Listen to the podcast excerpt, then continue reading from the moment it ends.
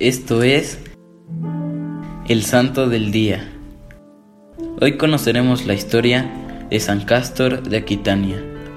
Fue un monje ermitaño que vivió en el siglo IV.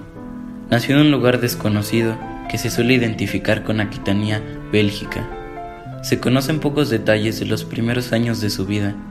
Realizados los estudios literarios, abandonó su patria y se retiró a Treveris, a la escuela del obispo San Maximino, que lo promovió primero al diaconado y más tarde al presbiterado. Pero se hacía cada vez más fuerte en él el deseo de una vida en soledad, por lo que se retiró a Carden, en la ribera izquierda del río Mosela. En la región se corrió la fama de su sabiduría y pronto Castor fue visitado por muchos de sus discípulos. Formó una comunidad monástica donde se dedicaron a una vida contemplativa. Se dice que este santo realizó muchos milagros y prodigios. Parece que falleció allí mismo, un 13 de febrero, día que se celebra su fiesta.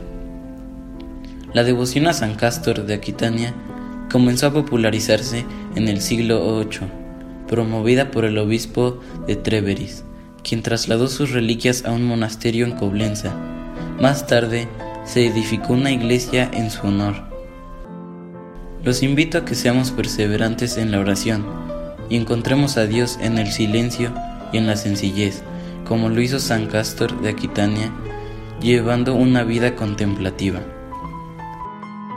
Servidores Amoris Christi, Movimiento Amoris Mater, haz todo con amor.